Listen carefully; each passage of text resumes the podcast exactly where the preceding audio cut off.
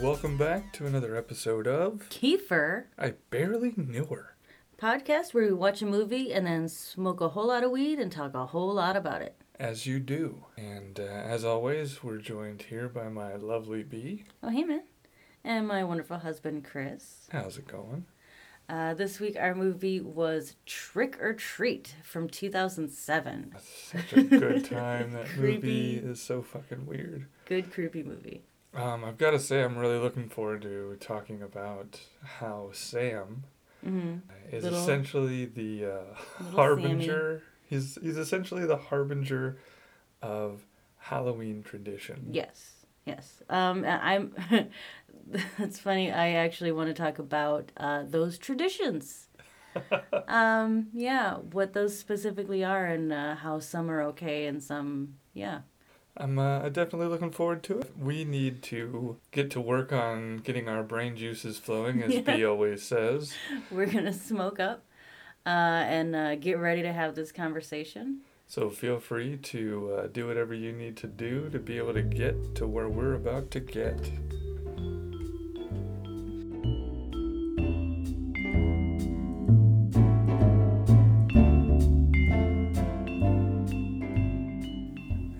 And we're back. And we're high. Yo. Yeah. So I thought it was fun that you were thinking about the traditions, and I was thinking about Sam, the harbinger of tradition. Yes, yes. I think we should try to lay out some of the traditions that he enforces. Okay. Yeah, I mostly, well, first wanted to just point out a couple of things. One rule is that you have to give out candy. No matter what, Absolutely. You have to give it out. But I think it's interesting that there's no rule that says that you can't put razor blades in that candy. like, you know, the principle is fine. He didn't break any rules so long as Sam was like, okay, all right, that's fine. We didn't write it down as a rule. It's just. You had a treat to be given. We thought it was. But it's also a trick. Ah. Ooh, so it matches even better. But yeah, I mean, you're kind of bound, like he's going to murder Brian Cox over not getting candy. I would say that he's a chaotic neutral. Yeah, so that's one. Another one is that you can't, like, blow out the light on the jack-o'-lantern. Right. And you're also not supposed to take your decorations down until the next day, I think. Because that was part of why that lady got murdered. Like, what kind of type A do you have to be like, just got home in my costume. I admit I'm a bit tipsy. Let's take some decorations down. Honey, go get your boner started. I'll be in a minute. Like, that's what she said. She said, go put the tape in. And he's, like, laying on the bed ready, waiting for it. That's a very good point. That is exactly what happened in the movie. That is precisely the direction she left it. Only truth. You are 100% correct. But my question is it a type A personality? Or is her mom that fucking terrible that having the decorations out still, it would be worse to leave those than it would be to just enjoy the rest of the night? Oh, see. Because he made a joke about her dying. And she didn't get mad. Yeah. Okay. I'll give that to you. But that's where, see, if we're going to go down this road of, like, really true, honest possibilities, then that's not a realistic way that character would have handled the situation. She would have had everything, like, minimally decorated, and what she needed to get ready, she would have been ready to take down as soon as she needed to, if her mom was that bad. Or, no, I'm sorry, if she was good at, hiding it from herself emotionally. That's gotcha. What she would do. Okay. In a perfect world. I mean, if she were like me or the rest of us, she'd still be, I'll get up in the morning and do it. And then it's not done and you just, you move on with your life. You know what happens? It gets taken care of on November 2nd. Worst case scenario. But yeah, Sam wasn't having it. No. No. Not even a little bit. I mean, there are extreme consequences for breaking these rules. But you know what that is, though? Like, so many people break these rules. The only people receiving consequences are the ones that Sam is seeing, which means this is a spot check kind of a system. Like, they may not be checking your city that year, but maybe the next year they're going to be in your neighborhood spot checking that you don't break Halloween rules, and you might die. That's how they never get caught, because they just can go anywhere. But see, that also would be a really good reason for why their consequences are so extreme. You know, it is a spot check system, but if the spot check system means a massacre on a neighborhood block, you keep to tradition, you know? Yeah. You maintain tradition for the safety of your family, if nothing else. Exactly, because you never know. It's one of those, like, you're smiling, you're like, your eyes are in terror, and you're like, just do what they say. Just do what they need you to do. Exactly. It's a situation of fear-based compliance. So... Oh, so fascism. Yeah. Oh, Halloween is run by... Well, I mean, who are we kidding here? Who runs... But seriously, if we're going to say, like, who is, you know, the manager or owner of Halloween, it's hell. Hell, and that is definitely a fascist regime. If nothing else. If nothing else. It's a given. Yeah, it's a good argument, you know. If it is hell, I don't know if it's hell or the other side. But does the other side count as both heaven and hell? Well, no, like, you know, the spirit realm. Dark salmon. Well, like the spirit realm, it consists of both heaven and hell. But who's in charge? You know, I don't know. Nobody knows. That's a good question, but we'll probably never get an answer for it. So we're moving on. So. Sam is a harbinger of Halloween rules and regulations. Halloween tradition. God, get it right. Halloween bylaws. And, okay, Subsection E. So he, you know, kills and or punishes people for what they've done wrong, and definitely judges everybody he looks at. Literally looks at them and, like, you're okay, or... I'm going to keep an eye on you. He's looking at everybody up and down. Ocular pat-downs, like, left and right. Absolutely. But what about the people who die otherwise, that die from other characters' hands? Like the... Collateral damage. The little boy that the principal killed, he did break rules. He smashed pumpkins and he stole candy. That's a really good point. He didn't follow the honor system. That is a... No. And he was breaking all of the jack-o'-lanterns, and that actually impacted other characters in the movie. Yeah, that is... But there were a lot of other deaths. Like, there was more than one body in that grave that the principal had in his backyard. Yes, yeah. And then there was all the werewolf murders. A lot of MDKs there. A lot of MDKs. Then there was... You know, just Principal Wilkins himself, like, he murdered the kid, he put fucking razor blades in the candy, like, and then... handed it out with a smile on his face. And then he murdered that lady that was over by the parade, and when he was pretending to be a vampire. Totally willing to put out, like... Oh, yeah, she was ready to go. She was super into him. Ready to go. Mm-hmm. He said no to a sure thing, like, what the heck? It's terrible. No, but it's true. It really is. I mean, if you're going to kill somebody and they're willing to put out, wouldn't you wait till after you slept with them? Give them at least that. Like, you know? Unless part of it for you is the psychological torture of, like, haha, you're not going to get any. You were about to give it up and I'm going to murder you now. Not only do you not get laid, you get not alive anymore. You get unalive. Oh, man.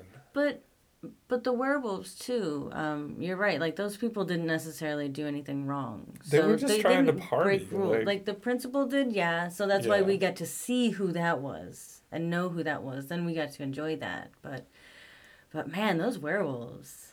They were just ripping everybody apart. They, I've got to say, like, for 2007, they were able to get away with that heavy-handed foreshadowing. Yeah.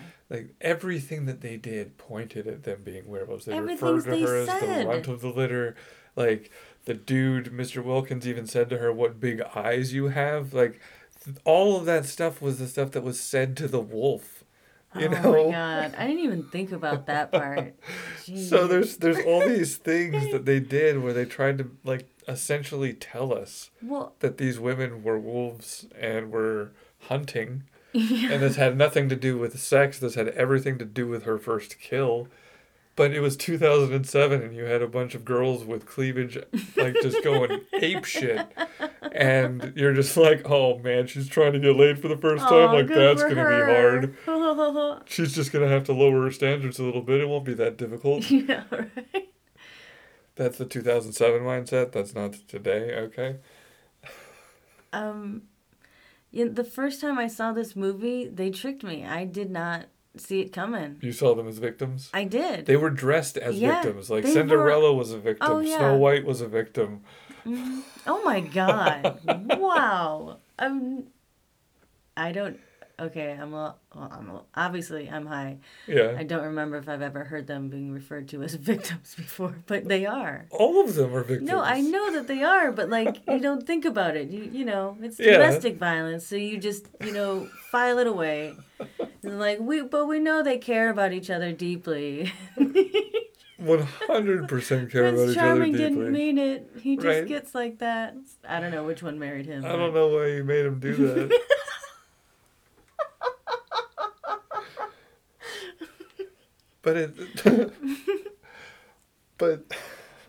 But no, when I first saw it, I didn't know, and they tricked me. And since then, when I watch it, it just, like, it's so heavy-handed. Like, all of the, like, they're, like, spoon-feeding us the whole situation. They're just like, just look past the stereotypes. Look past the stereotypes. We're literally telling you the answer right now. And, but they don't do that with any of the other storylines. Oh, they're no, very, not at all. Like, very held back, like with Brian Cox on the bus. They show you that he's, like, burning pictures, but they don't even let you possibly have looked. I really felt like the fact that he was burning pictures was a testament to who he was as a person. Physical comfort was more important to him than, like, memories, like, tangible memories. Oh, you thought that was setting a scene for who this guy was. Yeah, like, telling this story. Like, literally, I was thinking that he's this super developed character throughout this movie where everybody is more or less like, you either did what you were supposed to do or you didn't do what you were supposed to do. Mm-hmm. And I was like, Brian Cox has got a dog that's named Spite. He's burning photos to stay warm, and they're, like, black and white photos, so you know those aren't on digital anywhere. Yeah, he didn't, like, just pick those up at Goodwill to burn because it's cheaper than like some kind of firewood or something like that. Like, those are photos he pulled out of his attic. Like, those were family memories that he's just burning. And I felt like this was, like, a testament to who he was as a character. Like, he hates his neighbors. He's an asshole to everybody. Any opportunity he has to talk shit, he does. Mm-hmm. He had no confirmation that it was his neighbor's kid that was fucking around in his yard, but he still told him to keep his kid out of the yard. And I don't know. I just felt like he was this fleshed out, just really developed character, which is why I thought he got the false ending. You know, out of all the characters, he's the one that had the false ending in the movie. Well, I mean, honestly, his character did have the most depth. He had a backstory. He had a reason to be tortured. He had a reason to be the miserable old man that he was. Everybody else, we don't know what brought them to that stage in their lives. But this guy, we saw what got him there. We did. And, it's interesting that you say that because I was sitting there watching the fact that the Principal Wilkins character is, like, he's fucking killing kids. Like, yeah, that's what he's doing. And and you think about serial killers for the most part are guys who are killing women because they want to kill their moms, but they can't. So it's like his Principal Wilkins, this dude who wants to kill his kid, but he can't, so he kills these other kids to satisfy that need.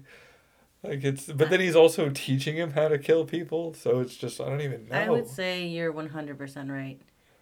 Yes. He fucking hates his kids. He serial killers have a type, and if his type is little boys, I mean, that came from somewhere. It did. What did Silence of the Lambs teach us? Like, we covet what we see every day. Oh, my God. But, you know, yeah, that kid, but it's everything with him. Like, I don't know how good of a killer that this principal is or how long he's been doing it.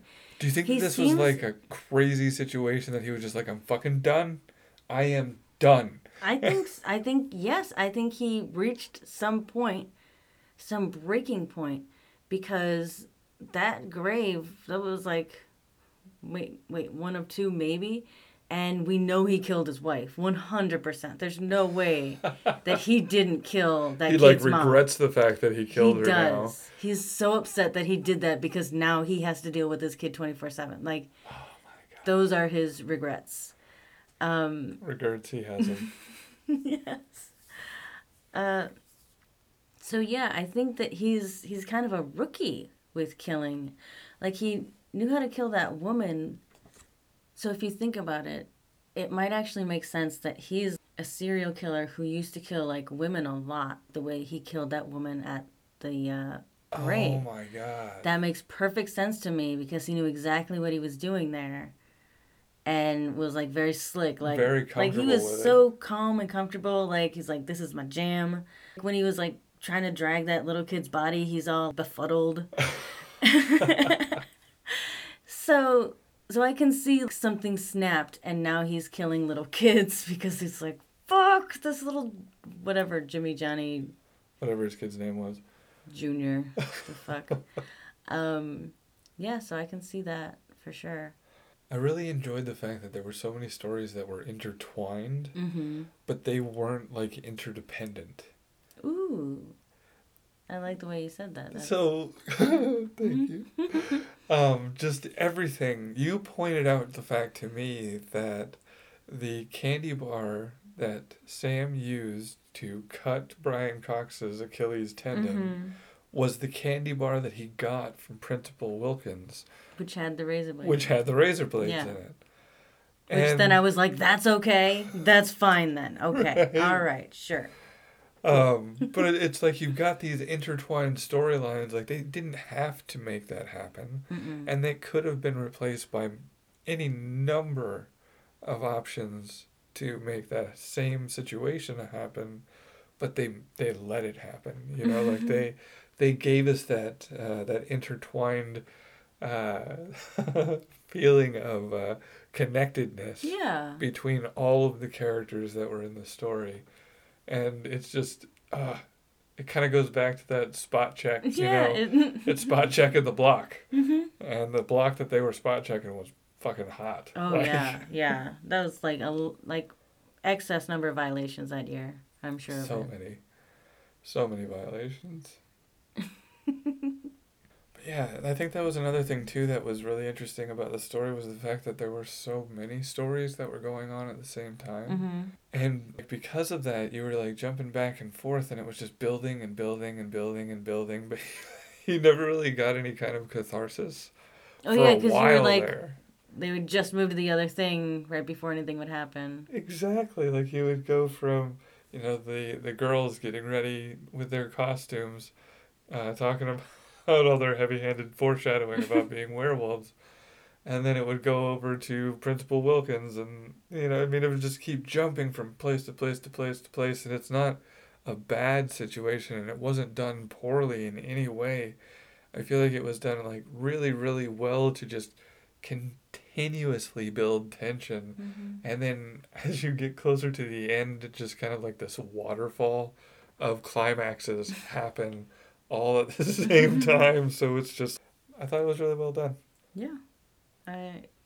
I actually really like the fact that like as they're doing those cascading climaxes, you see like the principal find his way into the werewolf storyline.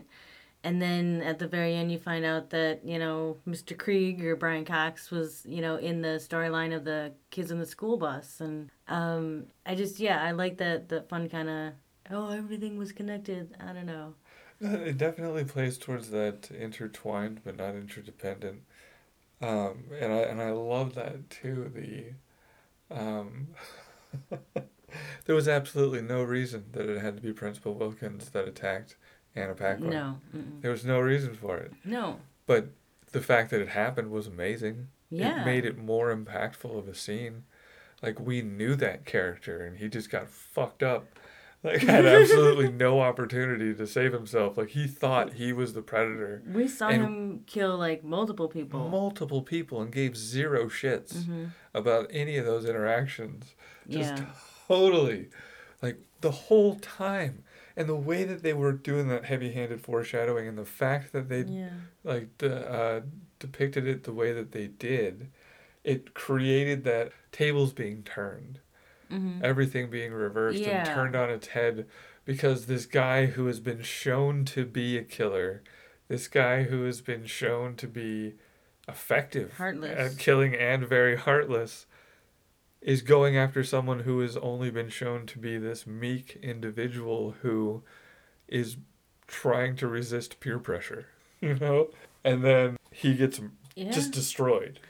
Well, I think it's also interesting to point out that every other werewolf hunted her victim. They all asked their guy to go out to that party, but Anna Paquin lured him. That's a good point. She, like, pretended to be the prey to hunt him, which is way more badass. I'm proud of her, I gotta say. No, they did a really good job in that whole situation. Setting that all up, I thought, was really cool. Yeah, I did want to ask, though, what are do we think that these werewolves actually are, like, literal sisters that were born together, or is there some kind of like werewolf sorority? So when she's saying like mom always said she was the runt of the litter, she means like house mom, and it's a meetup. And like because why else would she be that old and she still hasn't hunted? Like, come on, she probably could have hunted at 14. I think that they are all from different litters. But that's why I'm confused. She said mom always said she was the runt of the litter. And I'm like, you can't all be the same. Like, you're not the same age. You're not from the same litter. Like, that's... You can't be like, well, because we're werewolves, our litter spanned 4 years because we decided so. No, you don't. No. Litter all happens at once. That's what it is. God. That is what it is. These are facts. You can't... You cannot. Them. No. I think it might be the sorority thing, then. You know, there's always different ages. She could be a freshman. You know, they're sophomores. See, maybe that's juniors. What makes more sense to me than them being actual. Is that like the pack hierarchy werewolves, too? You know. Yeah, I mean. It's like, well, you just joined, you freshman. Well, she's already an omega. like you're an omega. Just hang back and. Oh man, who do you think was the alpha in all of that situation? Cinderella, of course. She told everybody what to do. She really did. You're right. Oh, man. Oh, yeah, for sure.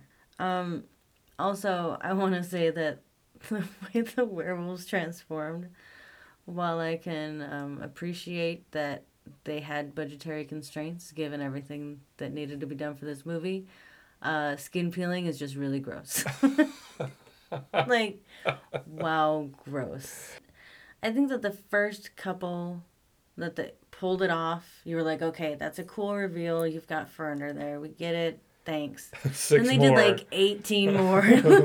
Just kept like pulling off sleeves of themselves and dropping them on the floor and watching it kind of like jiggle together. Oh, so gross. So yeah, I get it. Next time, just show up as the werewolves then.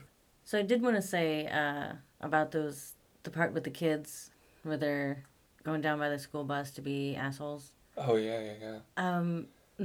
So they went down there with this girl that they didn't even like, specifically just to scare her.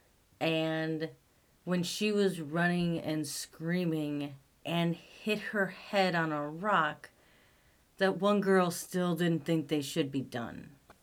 Do we really have to stop now? Right, it's like just when it was getting good. Like, you've all unmasked. What are you going to do now? Like, just... Someone going to pull a knife on her? Like, what's... Where is this going to go? Shit's going to get real. But, yeah. I mean, that's really all you could do at that point. Seriously. So, if that's how they handle that situation, I'm more than happy for her to, get on her way and get home safe. Right? Yeah. She owed them nothing. That elevator could only hold 3, she said, safely. And there were at least, 8 jack-o'-lanterns on there, which could count for, 2 other people, mm-hmm. I'd say. Mm-hmm. Real possibility.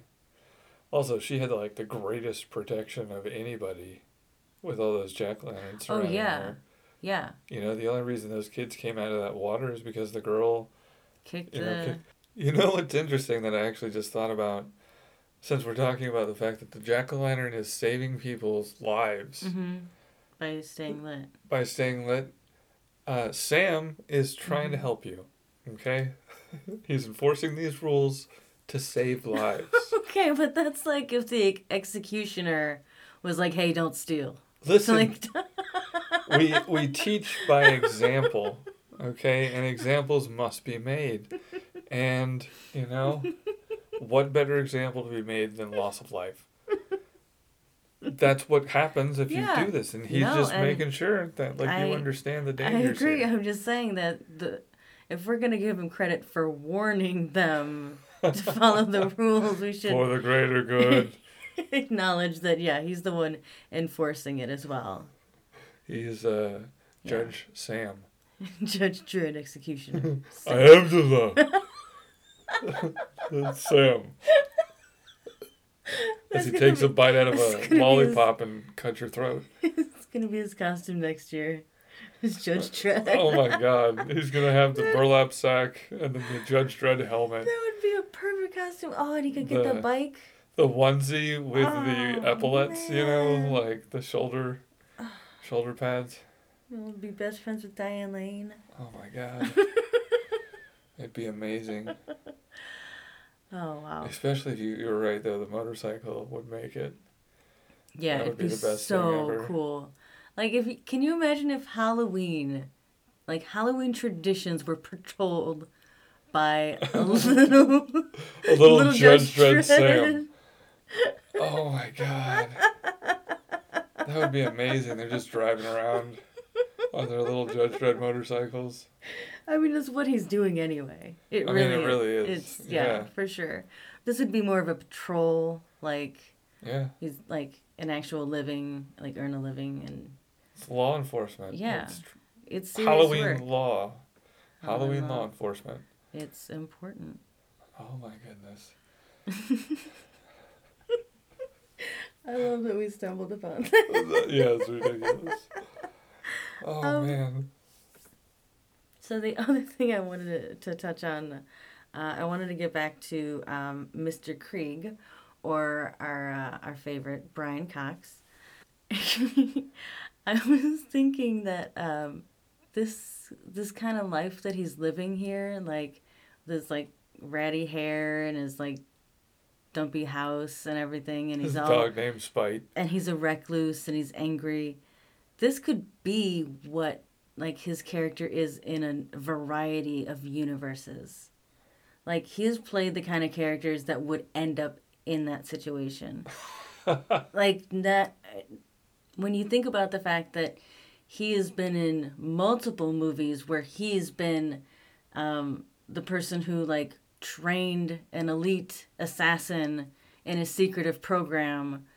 He's done that multiple times. In multiple... I mean, he's responsible for Wolverine, apparently. Yeah, Wolverine.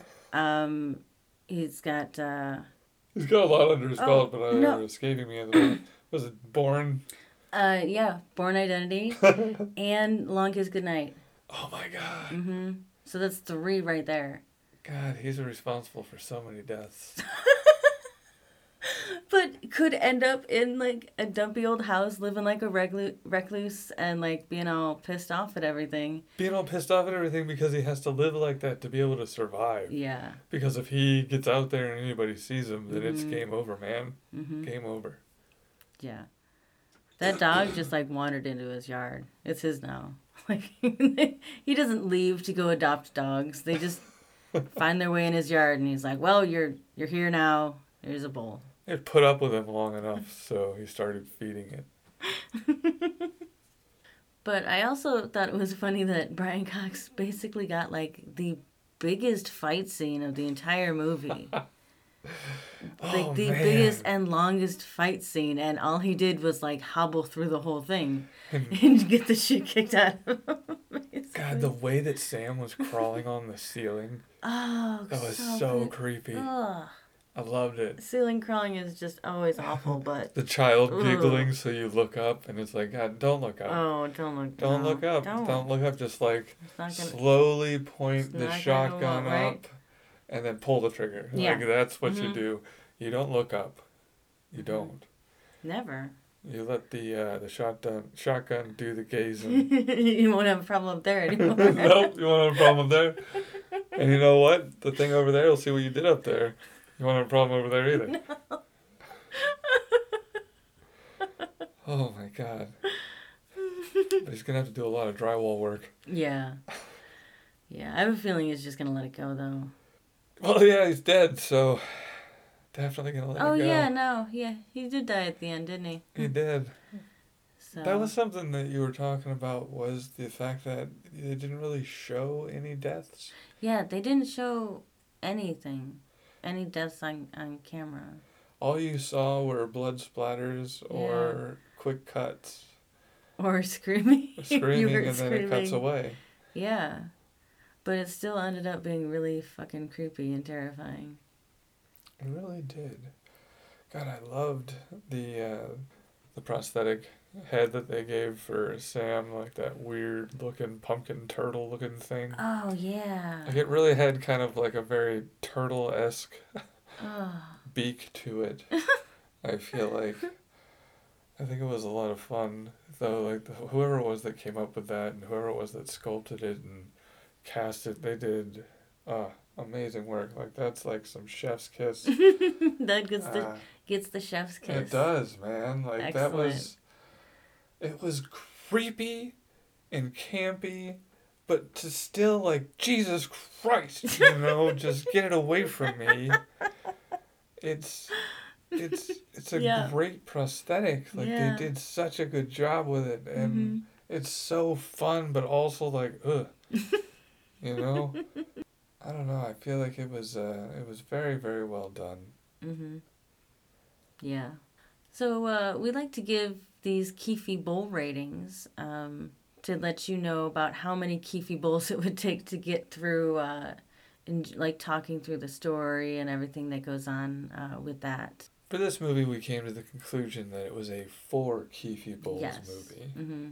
There's so much that you could go into with the intermingling of the stories. Mm-hmm. Like there are a lot of things in the background that you like can notice how things connect.